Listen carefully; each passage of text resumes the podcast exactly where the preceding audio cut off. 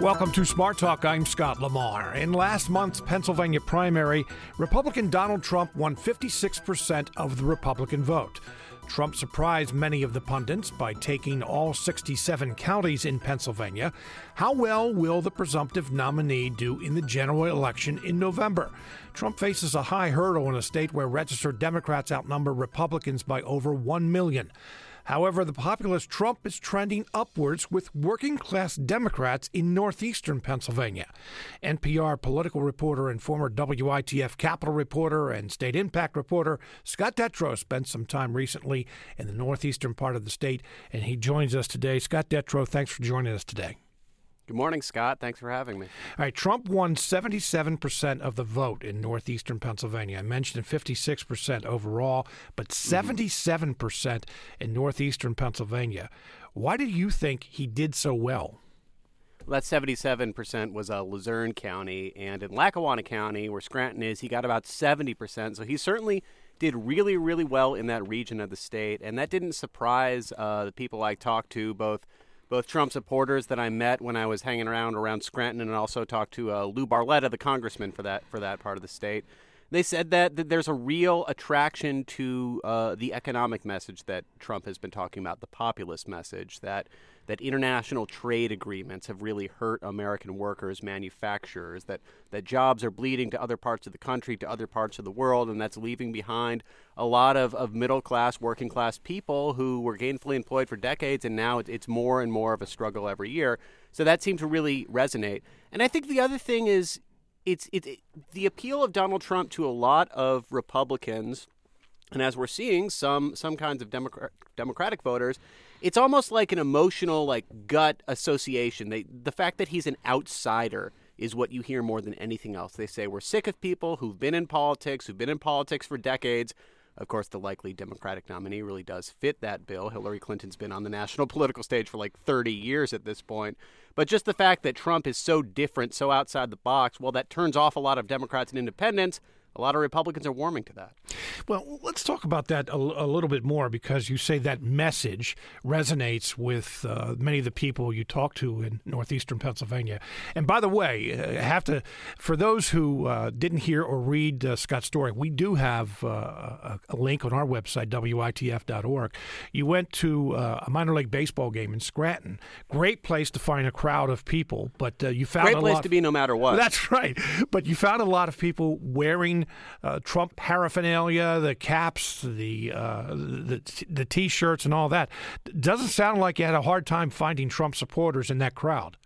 Right, and th- and that's always the thing, especially when you're not at like a political rally, right? Like there's always this trepidation of going up and talking to voters. Like, excuse me, would I would you like to talk about really personal views with this microphone that I'm yeah. sticking in your face? Those oh, no, you don't want to. you know, just kind of a little insight on the street interviews are not one of our favorite things because they are so hit or miss.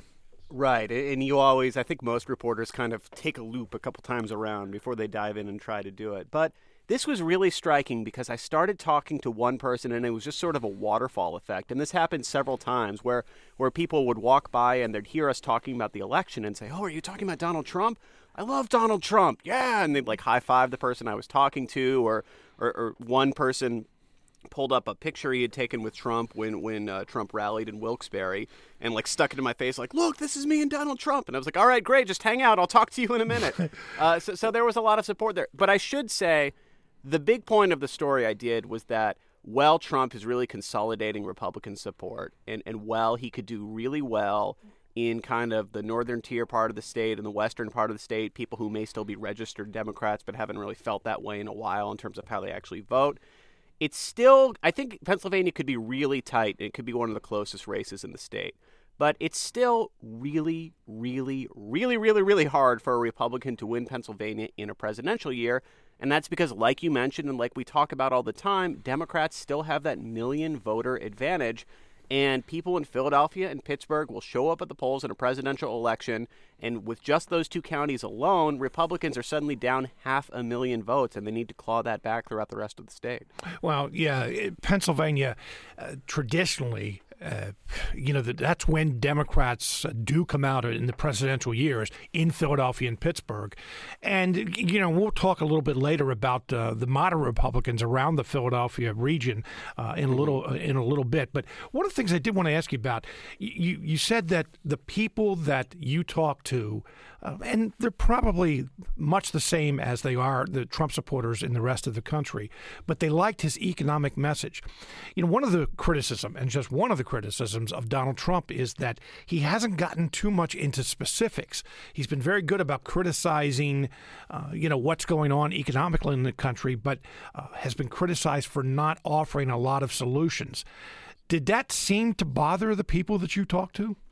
Not at all. And, and it's not just that Trump hasn't gotten into specifics, is that he changes his specifics, you know, three or four times over the course of a single interview to take you know, this isn't an economic uh, issue but but the most high profile uh, example of this was right before the Wisconsin primary when when Trump was talking about abortion with uh, with Chris Matthews from MSNBC and he he staked out a real hard line anti-abortion rights position saying that that he thought that, that women should be punished in a hypothetical scenario that abortions were illegal, that women should be punished for, for, for undergoing the procedure backs off, literally issued four different statements on that.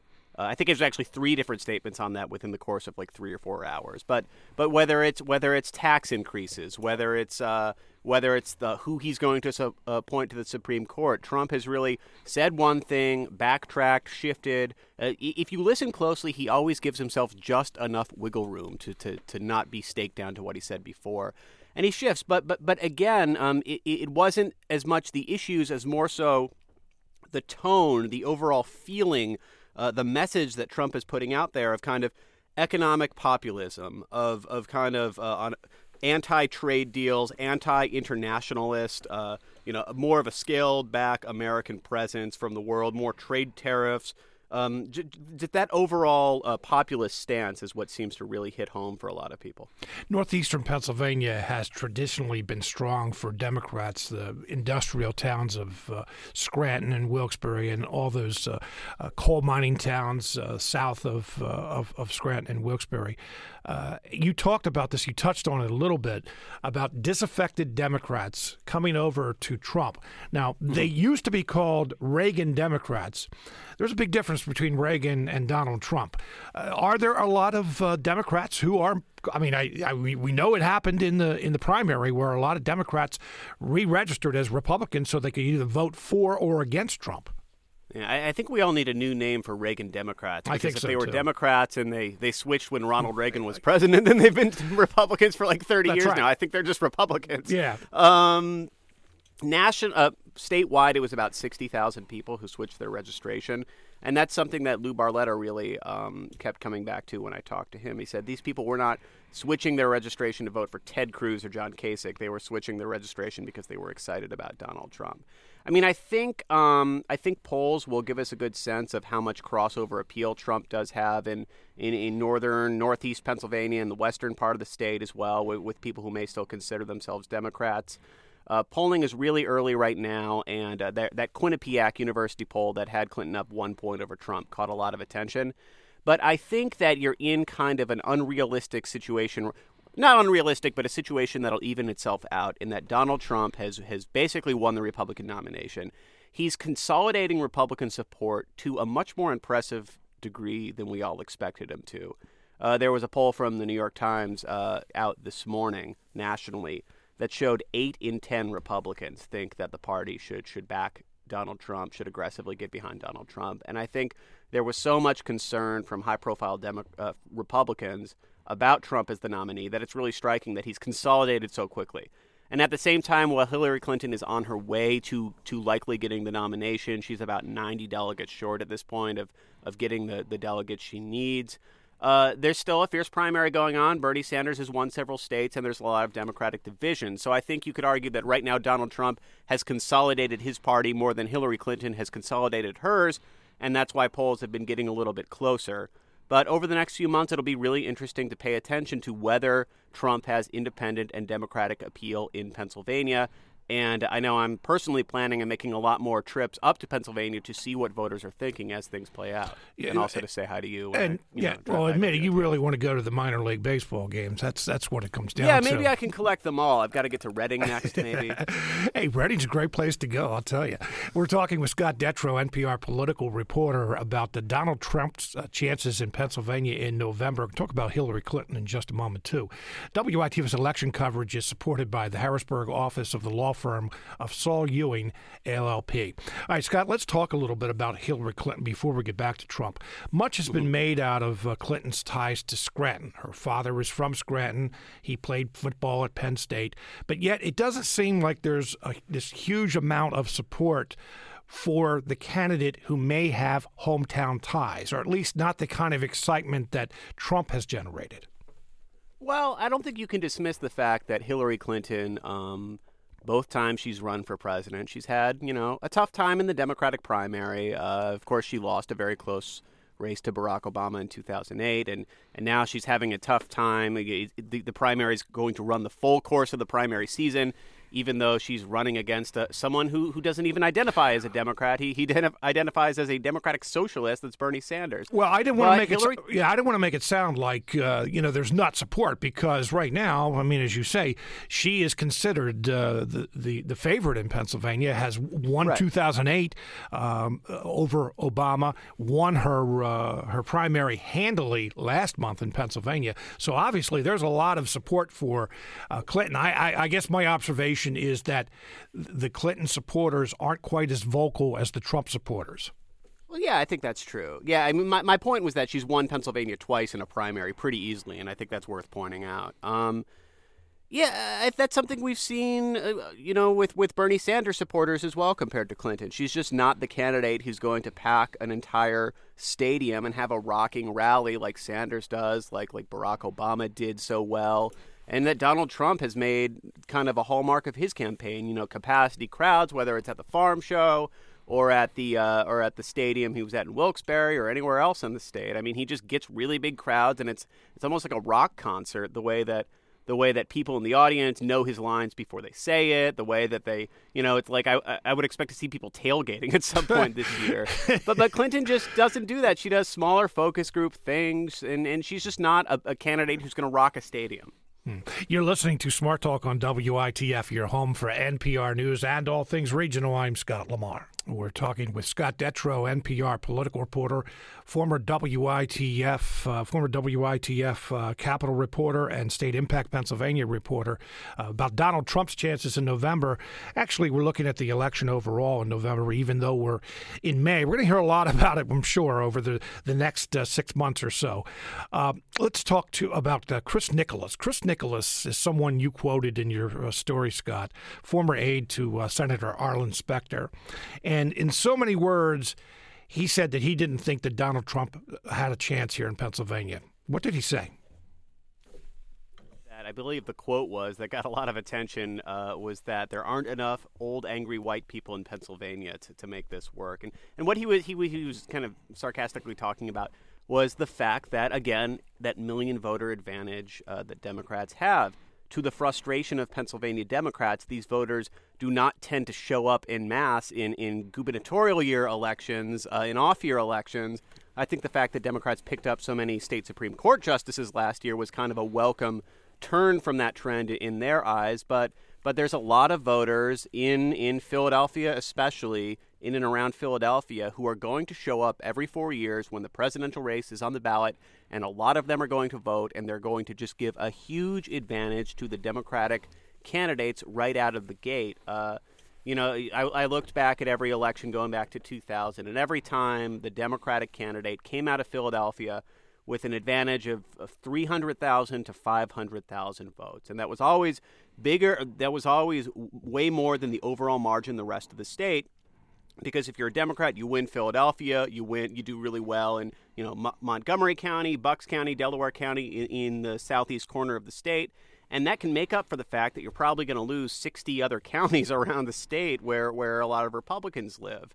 Uh, so, so a Democrat just has a good advantage, and even though you know you and I talked a few minutes ago about how Hillary Clinton is not exactly you know pumping up the supporters and, and really in, in getting enthusiastic crowds, I talked to Ed Rendell as well, and he said that Democrats are really confident that just the the polarizing figure of Donald Trump, especially the way that he's talked about so many minority groups while he's run for president, is really going to rally Democrats. He said that that fear and uh, and hate are way more powerful than love when it comes to getting people to show up and vote. Yeah, we. I, I think that in a, in a normal year, uh, Hillary Clinton would do very well in Philadelphia and and Pittsburgh.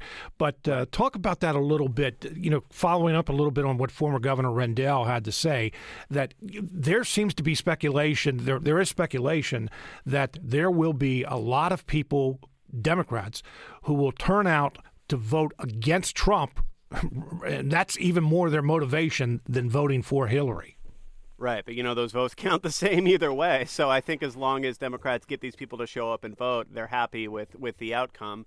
Uh, so, so, you're going to see a lot of kind of rallying around that fact, that the danger of Donald Trump as a president, the things he said about about uh, Latinos, um, about about Muslims, about things like that. And, and, what you're also going to see is a really big play for, for independent voters and for moderate Republicans as well, especially women. Um, that's another thing Rendell has been saying a lot that, that he thinks that for every one uh, blue collar Democrat Trump picks up in, in, in western or northern Pennsylvania, that, that Clinton can snag a couple uh, moderate Republican women in, in, in the suburbs. He said that in such a colorful way to the Washington Post this week that he had to apologize. Which you know he's like Donald Trump is so offensive that I'm going to make a really offensive comparison. yeah, he did. That did not play over pretty well. Um, but but I'll just say on that the first wave of ads from one of the big super PACs affiliated with the Democratic campaigns, Priorities USA, came out this week, and they're they're an absolute focused uh, play for women. Um, it's it's it's, it's women. Um, it, it's quotes of Donald Trump, but it's it's women kind of lip syncing them and looking more and more confer- concerned and confused as they read them. And I think you're going to see a lot more of that highlighting some of the derogatory things Trump has said about women over the course of his career on his Twitter feed, when he went on the Howard Stern show, places like that. Mm. Uh, you know, for Republicans to do well statewide here in Pennsylvania, they have to do well in the suburbs of uh, Philadelphia. Uh, consider it, it's been considered mostly moderate Republican areas, Bucks County, Chester County, Montgomery counties, those counties. Well, what about Trump in the traditionally moderate Republican counties around Philadelphia? Well, I think that's where uh, a lot of the, the Democratic focus is going to be, seeing, seeing if they can pick those, those moderates off. Um, but again, going back to this this fast consolidation that you've seen on the Republican side, uh, just uh, I'm going to say the number again because it was so striking this morning. The New York Times poll: 80% of Republicans think the party needs to get in line behind Donald Trump. Maybe there won't be as much of an opportunity there as as as, as the Rendells and Clintons of the world thinks there there could be. Uh, I spent some time in the Scranton area, but a Washington Post reporter uh, hung out in the Philadelphia suburbs for several days and, and the main point of that story that ran was just how surprising the support for Donald Trump in the suburbs was and how it's growing. So I think that's going to be that's going to be a place where you're going to see a lot of advertising dollars spent over the last few months fighting over those those moderate Republicans uh, or or moderate Democrats who live in the suburbs. Former Governor Tom Ridge, also former Homeland Security uh, Secretary Tom Ridge, said he won't support Trump. He said that this week. Mm-hmm. Any kind of impact? I mean, we know that uh, former Governor uh, Trump, or excuse me, former Governor Ridge, former Don't Governor Tom Ridge, yeah, really, former Governor Ridge is very popular in Pennsylvania. Any kind of weight? Yeah, I think that was. I mean, it was certainly striking and worth pointing out to have such a high-profile person like Tom Ridge say, "I'm just not going to vote for the Republican nominee." You know, Jeb Bush, uh, who ran for president and was just absolutely trounced by Trump, uh, made made the same announcement. Uh, Ridge is, is someone who's very much aligned with, with the Bush wing of the party. Of course, he worked for George W. Bush as Homeland Security Secretary. I think where you've seen that kind of opposition from Republicans like Ridge start to fizzle out a little bit is the, uh, the, the absolute falling on its face of the Never Trump movement. This was a lot of high profile Republican voices like Bill Kristol, like Erick Erickson, who ran Red State for a long time, kind of a very influential uh, conservative voice. These were the people who first tried to stop Trump from getting the nomination to get this to a contested convention. When that didn't work, they tried to find someone who could run as an independent candidate, launch a last minute third party bid. they just couldn't find anyone. They ended up asking Mark Cuban, the owner of the Dallas Mavericks, if he was interested. And it's like, well, let's let's find our own billionaire with a reality show background to combat Donald Trump. You know, so the question is, where do people like Tom Ridge go? Uh, Ridge made a point to say that he's not going to vote for Hillary Clinton either. That doesn't leave him with that many choices. Uh, the Libertarian uh, Party is having its convention in a couple weeks, and former New Mexico Governor Gary Johnson is is probably the favorite to get that nomination.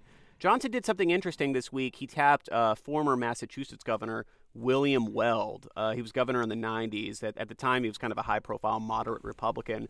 So he tapped him as his vice presidential pick. So you could see that as a push to have. He has a much more mainstream moderate Republican on this ticket. Maybe they think that if they get some funding and some momentum, they could be the place that people like Tom Ridge end up going with their votes. Couple questions here, Scott. Uh, Pennsylvania has been called a battleground state, but since Democrats have dominated the presidential elections here in the last 24 years, I have to wonder is it really a battleground state? But with that said, uh, there have been several people this week in the last couple weeks who have said that Trump would have to win Pennsylvania to win the election. Absolutely. Uh, I think I'll take that last point first. Trump's path to the White House is very clear. It's winning upper Midwest states, industrial states, you know, Pennsylvania, Ohio, Michigan, maybe Wisconsin, flipping those states um, and, and, and winning a, a, very close victory in the Electoral College. Uh, the, the likely Trump win scenario is, you know, something like 290 to 270 electoral votes. It'd be tough. The reason that Pennsylvania, I think, is kind of going back as a as, as more of a swing state and could be one of the most important states this year, for real this time, is, is mostly because of demographics. Pennsylvania, as you know, it's a much older state, it's a whiter state, and a lot of the other traditional swing states, their demographics have really dramatically shifted over the last few uh, decades. Florida has a very high Latino population at the polls. Donald Trump is not popular with Latino voters, which is probably not a surprise given the hardline stance he's taken on, on immigrants in the country illegally, saying that, that we need to round up the 11 million people living here illegally and, and deport them. Uh, so a state like that is tough for Trump to win just looking at the demographics and and it's really striking how much voting patterns really do fall in line with demographics when you start looking at it. So, so Pennsylvania has the demographics that Trump thinks he can play well in, and again, it's those it's those people concerned about the way the economy's gone over the last few decades that that we've been talking about.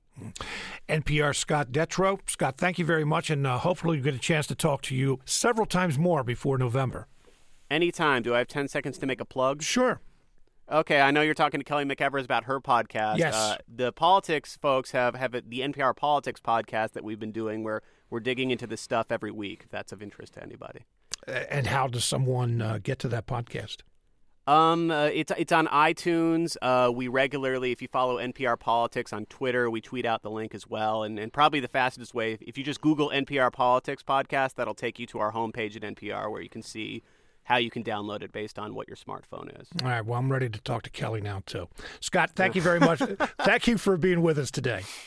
Well, thanks, Scott. All Things Considered host Kelly McEvers has a new podcast. It's called Embedded, described as taking you where the stories are happening and then going deep inside. Embedded is unlike most programs you've ever heard. Here's an example. In Indiana, there's been an outbreak of HIV. A virus is spreading in Indiana. Unprecedented outbreak of HIV there. In HIV cases. Major HIV outbreak is underway. It, it started when people who are addicted to this pain pill called Opana began injecting the drug and sharing needles. And to figure out how this happened, I am sitting in a house where the shades are always drawn. And every few hours, people go into a back bedroom shut the door, and won't let me in. They're all doing it too. Uh, I'd say so, possibly. Door shut. The owner of the house, Clyde, doesn't do this drug, Opana. His son, and pretty much everyone else in the house, does. They used to crush the pills and snort them. But then the company that makes the drug reformulated it. So now people inject it. And this is something I want to see. How does that work?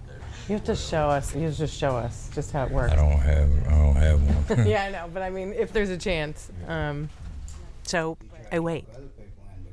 Clyde eats donuts, There goes a kitty.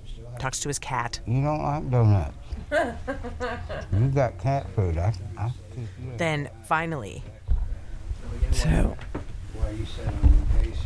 they left the door open this time. they don't close the door on me. They're gonna cut the pill. One guy walks out, motions for me to come in, and I go. See how it's cut. Yeah, sure. He grabs a lighter. Another guy raises his sleeve and asks me if I mind. I don't mind if you don't mind. And then we shut the door.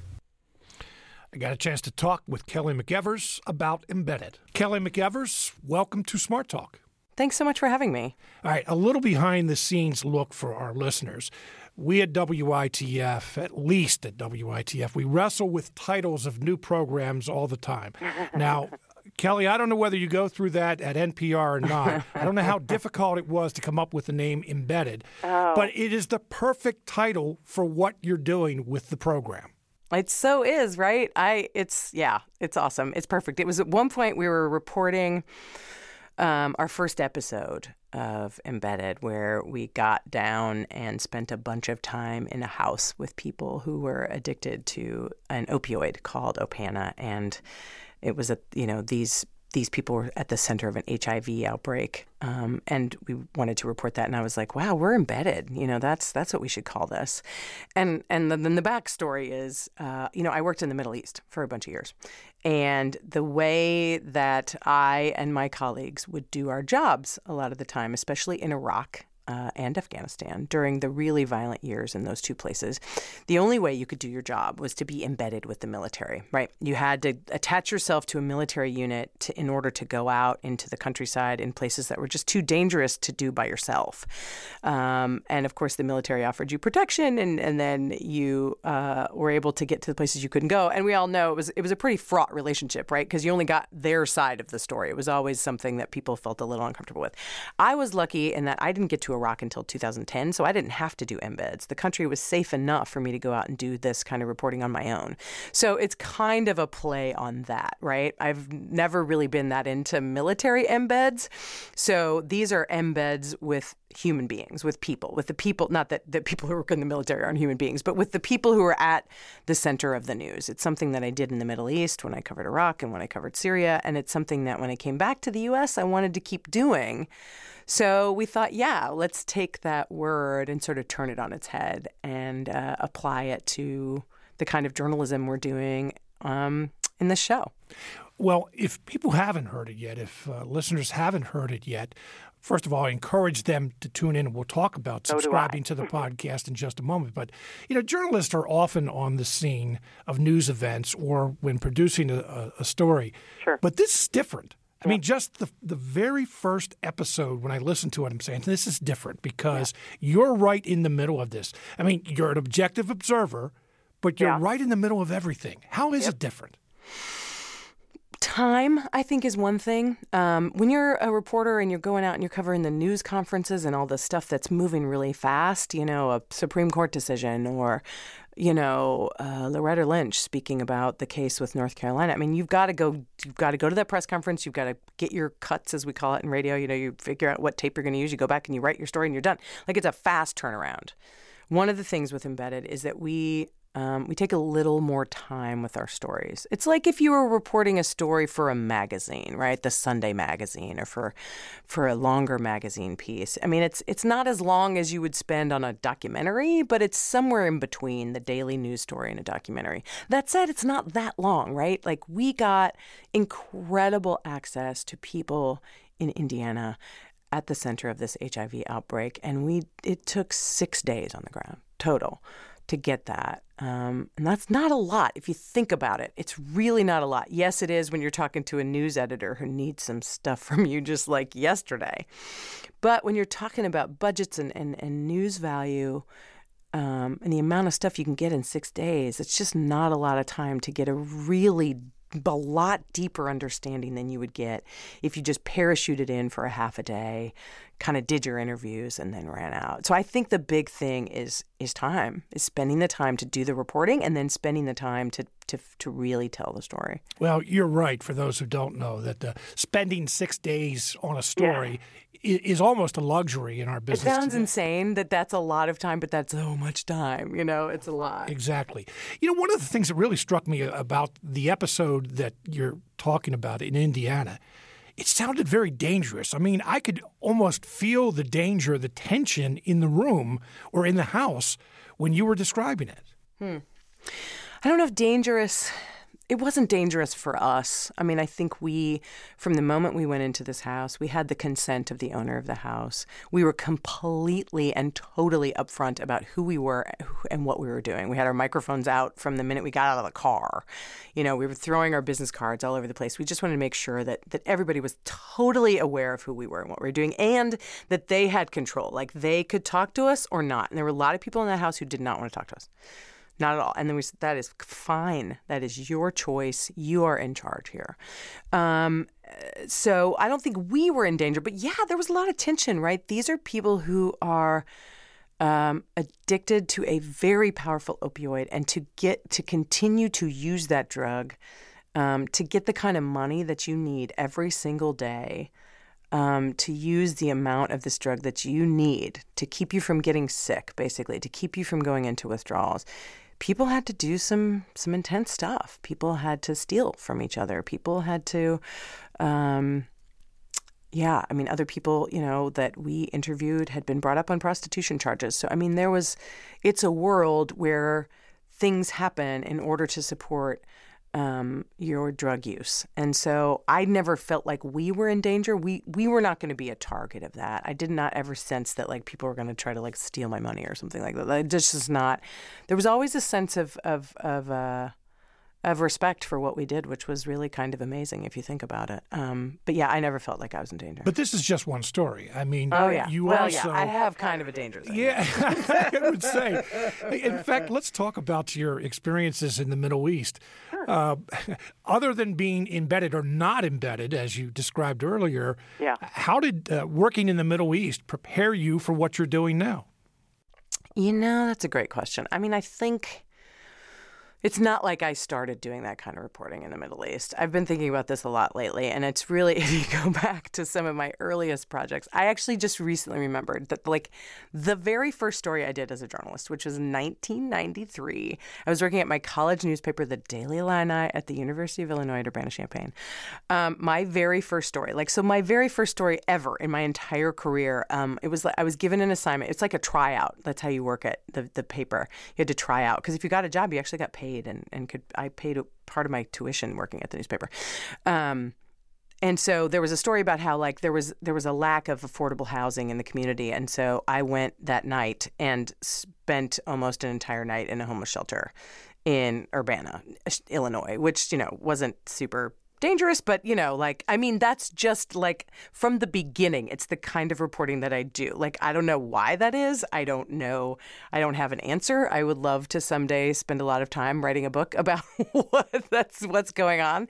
Um, but so it's just like always been the kind of reporting i did. I later i later was at the chicago tribune and one of the big stories that i worked on for a really long time was with female gang members in the city and and who they were and how they lived. So like I don't think it's the Middle East that prepared me for this kind of reporting. I actually think it's this kind of reporting that prepared me for the Middle East. You know, I'm sorry I laughed, but no, I mean it's true. Like I've been thinking about this because I've been asked about it, and you know, I even go back further. Like I'm the kid who jumped out of the tree and like got in the car that was too fast in high school. Like it's just a thing. Am I wired that way? I don't know. I don't got an answer, but uh, you know, yeah, it's a kind of recurring theme. Let's say. I'm sure uh, Mayor Rahm Emanuel would love to hear. Kelly McEvers said that her time in Chicago prepared her for the Middle East. oh yeah, I'm sure he would. So, what can we look forward to on the future podcasts? So we've got a bunch of really cool episodes coming up. Um, one is about basketball. I will say it's about the D League, which is the development league. Um, we're, we're we're not going to such a dangerous place for this episode. We're going to a slightly more fun place, but a place that's fraught and where the stakes are really high. It's the farm team for the NBA, or it's the farm team system for the NBA. Right? You always hear about the farm team, I think, in baseball, but I didn't know there was even a D League uh, for the NBA. Um, and just following people who where the stakes are so high, they're making nineteen thousand dollars a year in the D League. But if they get that call up, you know, they can be making 10 times that much, 20 times that much, 50 times that much. Right. So that's really interesting. A couple of reporters spent an entire season with these guys. So that's going to be really fun. Um, we embed with Doctors Without Borders. I think that's a a group that people are thinking a lot about these days. Again, we take a story from the news, we go deep. And we're also embedding in a school um, that's slated for closure, like hundreds of schools across the country. I mean, we're seeing this in communities, right, where there's just attendance is low, performance is bad, school gets closed.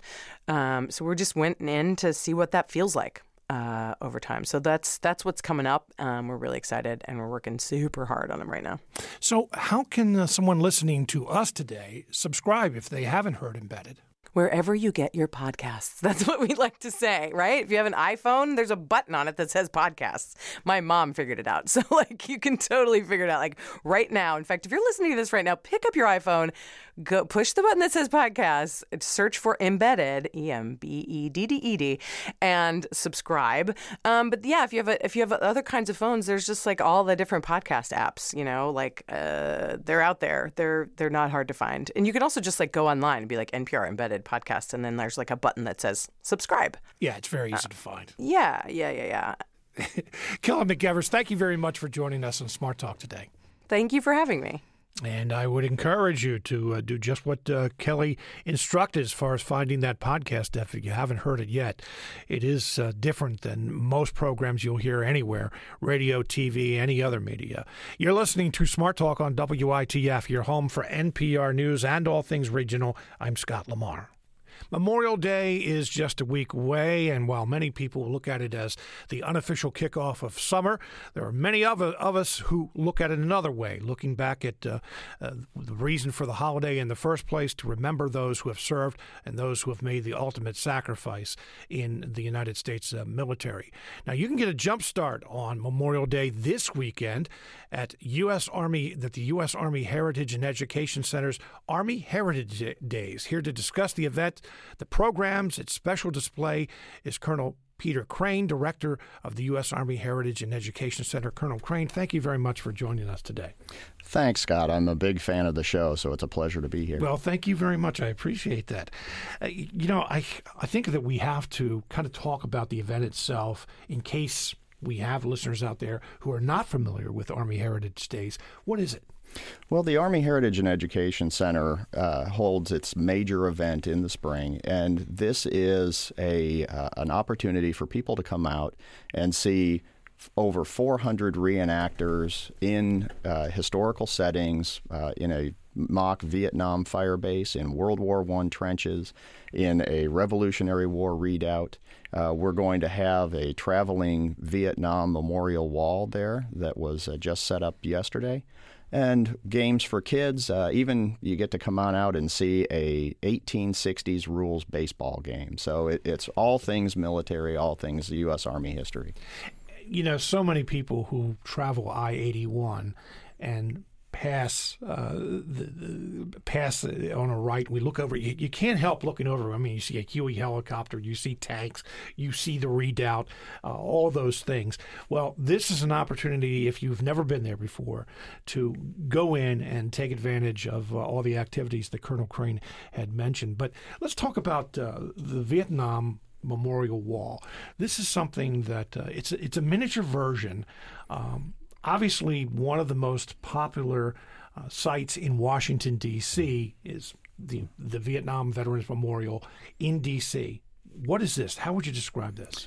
Well, the uh, moving wall Vietnam Veterans Memorial is a half size replica of the memorial in Washington, D.C., and it was the brainchild of three Vietnam veterans in the early 1980s uh, John Devitt, Gary Haver, and Norris Shears wanted to build a replica for people who would never be able to get to Washington, D.C. It's a half size replica, and m- most people would think a half size replica is small, but it's not. It's very large. And it really brings home the sacrifice of the 58,000 Americans who lost their lives or are still missing in, from the Vietnam War. Starts in 1959. It did. It starts in 1959. It's chronologically organized. So, uh, with the, the very first uh, American soldiers that were killed or missing in Vietnam, 1959 and goes all the way up to the 18 soldiers that are uh, were gave the ultimate sacrifice in 1975, and includes all of those soldiers' names. You know, one of the things that you see most often at uh, the original wall in, in D.C., people leaving you know, teddy bears or something that uh, reminds them of their loved one who was lost in Vietnam, um, or people, you know, stenciling or p- p- tracing over the name. Do people do this with the with the miniature wall as well? Oh, absolutely. Uh, as a matter of fact, we will have Vietnam veterans uh, on site uh, that you can speak with.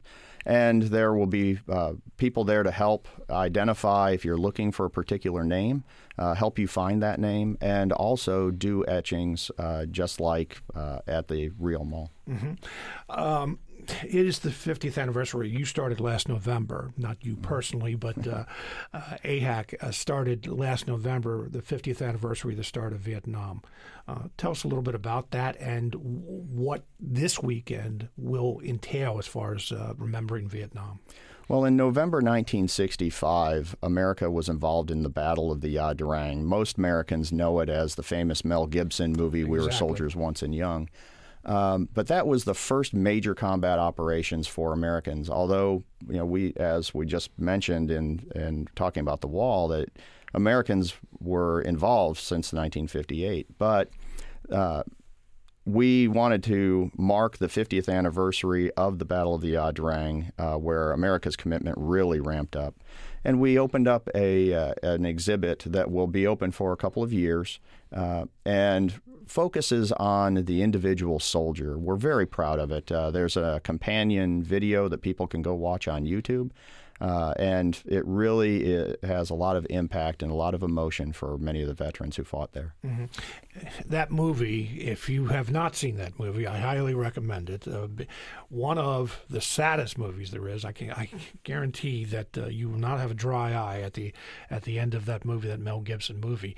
Um, but let's talk about AHEC overall, because and I'm jumping around a little bit on you here, but you said to me yesterday that. Um, uh, you know, you were appreciative of the opportunity to come in on the program and talking about the events this mm-hmm. weekend. That one of the challenges that you face is the people just not knowing about this weekend and maybe even the facility itself. Well, the Army Heritage Education Center is a true treasure here in central Pennsylvania. Uh, it's unique for the United States Army. It's actually the Army's uh, historical archive. We have over 12 million documents related to the U.S. Army history. Um, including one of a kind things like uh, the hand receipt to the atomic bomb. You can see that on display with us we have the world's largest collection of uh, American Civil War photographs. If you've seen the famous Ken Burns Civil War series, 80% of those photographs came out of our collection that, that's open to researchers. We have over 45,000 artifacts and that you can come see. Uh, and in addition, we uh, have obviously the museum. We also have a library of over half a million volumes related to uh, U.S. military history. Some of the world's greatest military historians come here to uh, to do their research.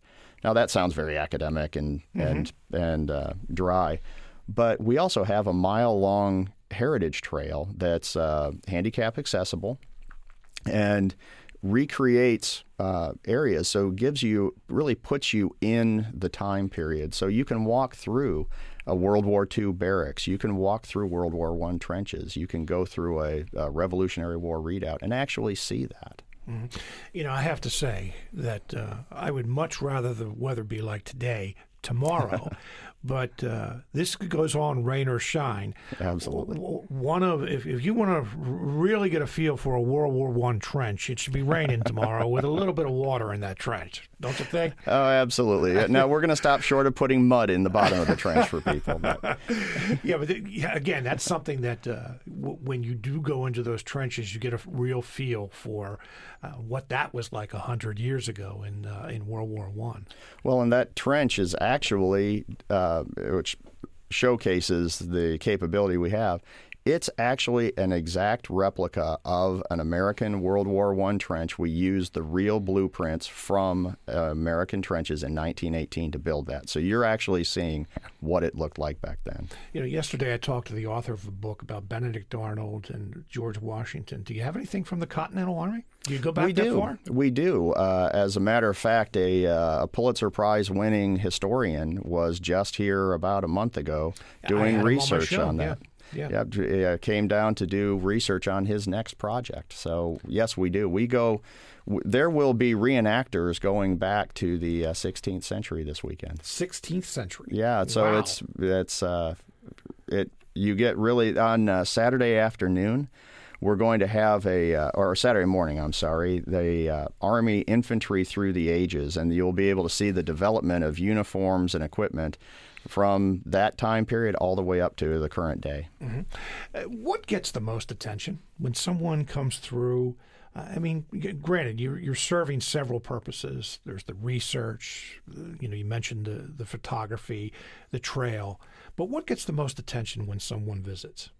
Well, I think that really depends on which audience is coming in. We get great support for school groups coming through. And of course, the kids love to be running out on the trail and see the big tanks and the helicopters. Uh, for the veterans, they're usually interested in seeing something about their time in service. So, you know, for example, our the Vietnam uh, exhibit that we have going. Uh, so it really depends on on the individual veteran. What's really neat to see is families coming in, and you see grandpa or grandma talking about their time in service with the kids. All right, let's talk about uh, some of the, the other events at Army Heritage Days this weekend. You have a couple lectures uh, coming up this weekend, and uh, these names will probably be recognizable. At least one of them, uh, uh, General McCaffrey. Uh, many people who have seen him remember him from his uh, service in Vietnam, but many other people see him today as a military analyst on NBC, I believe. Yes, General McCaffrey is really a, a true American hero. He has dedicated his life to the service of this country. He, when he retired in 1996, he was uh, the most decorated officer in the U.S. Army. He he received two Distinguished Service Crosses, which is the second highest uh, medal the Ameri- uh, Americans give. Uh, right behind the Medal of Honor, he also had two Silver Stars for valor in combat. Uh, and he commanded the 24th Infantry Division, the famous left hook of Desert Storm. And as you mentioned, he's on, on NBC as an analyst, but is also famous for being uh, the drug czar in, in uh, President Clinton's administration. Yeah, and I like him as a military analyst because there's no spin there. Absolutely. Uh, he, he pretty much uh, says what's on his mind. Terry Buckler. Tell us about Terry Buckler. Terry Buckler will be speaking at 1 o'clock on Sunday. Uh, he was a participant in the famous Son Tay raid. The Son Tay raid was an attempt in 1970 to liberate a POW camp. Um, and he participated in the planning and the execution of the actual mission. Uh, unfortunately, they, when they uh, did this daring mission, uh, they the prisoners had already been moved by the North Vietnamese. Uh, but uh, it's a very famous event and uh, and absolutely uh, compelling story. I mentioned uh, traveling along I 81 and seeing the choppers. Uh, one of the things you have this going on this weekend is a Huey 823 restoration. Yeah, this is going to be a neat one. This is one of the helicopters that uh, participated in the Battle of the Ia Drang that we were speaking of earlier, uh, Huey number 823. And uh, it was in the 170th Assault Helicopter Company in Vietnam. So this helicopter flew over 1,300 hours in combat and uh, is currently being restored here in Lititz, Pennsylvania the guys doing the restoration discovered all sorts of bullet holes in this thing when they started working on it. They had been patched over over the years, but uh, really a helicopter with amazing combat experience. Yeah, I have to admit that many times over the years, uh, when I have seen footage of Vietnam and you know even in some of the struggles that uh, the combat that uh, the U.S. has participated in in the last 20 years, that how those choppers, when they are being shot at and obviously being hit, uh, how they don't come down, how they stay in the air.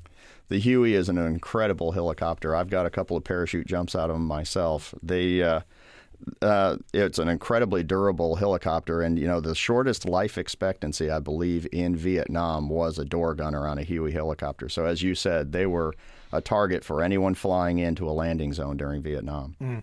Uh, and you had some kids activity scheduled too. Oh, we do. Uh, it's a lot going to be a lot of fun for kids. We've got a passport program where we'll give the kids passports uh, and they can go to different historical vignette areas and get stamps in their book. And once they, and of course, uh, what's great for mom and dad is that the kids are going to be learning about American history at the time. Uh, but once they fill up their book, they can come back and get a prize. Uh, we're also going to have a bunch of 18th century kids games, things like ring toss, tug of war, stilts for the kids to walk on. Uh, and you know it's a good opportunity for them to play something, a game that it doesn't involve electricity in a See, video I was, screen. I was thinking the same thing. Is that uh, I, I don't hear anything uh, video game wise uh, tied into that, but yeah, be nice to get outside and do those things. Those games used to involve a lot more uh, physical activity than than what they do today. Uh, Colonel Crean, I want to thank you very much for being with us today. And uh, we mentioned this is rain or shine. Um, I don't think tomorrow's going to be a washout. So I, I absolutely come on out. Uh, where it's all free to the public, free parking, uh, free entries. So we're we're really looking forward to everybody coming, even if it is a little wet. Colonel Peter Crean is the director of the U.S. Army Heritage and Education Center in Carlisle. Colonel Crean, thank you very much for being with us today. Thank you so much. Coming up on Monday's show, WITF continues our Chasing the Dream, focusing on poverty series. That's coming up on Monday. We'll be looking at how those who are living in poverty are limited by it.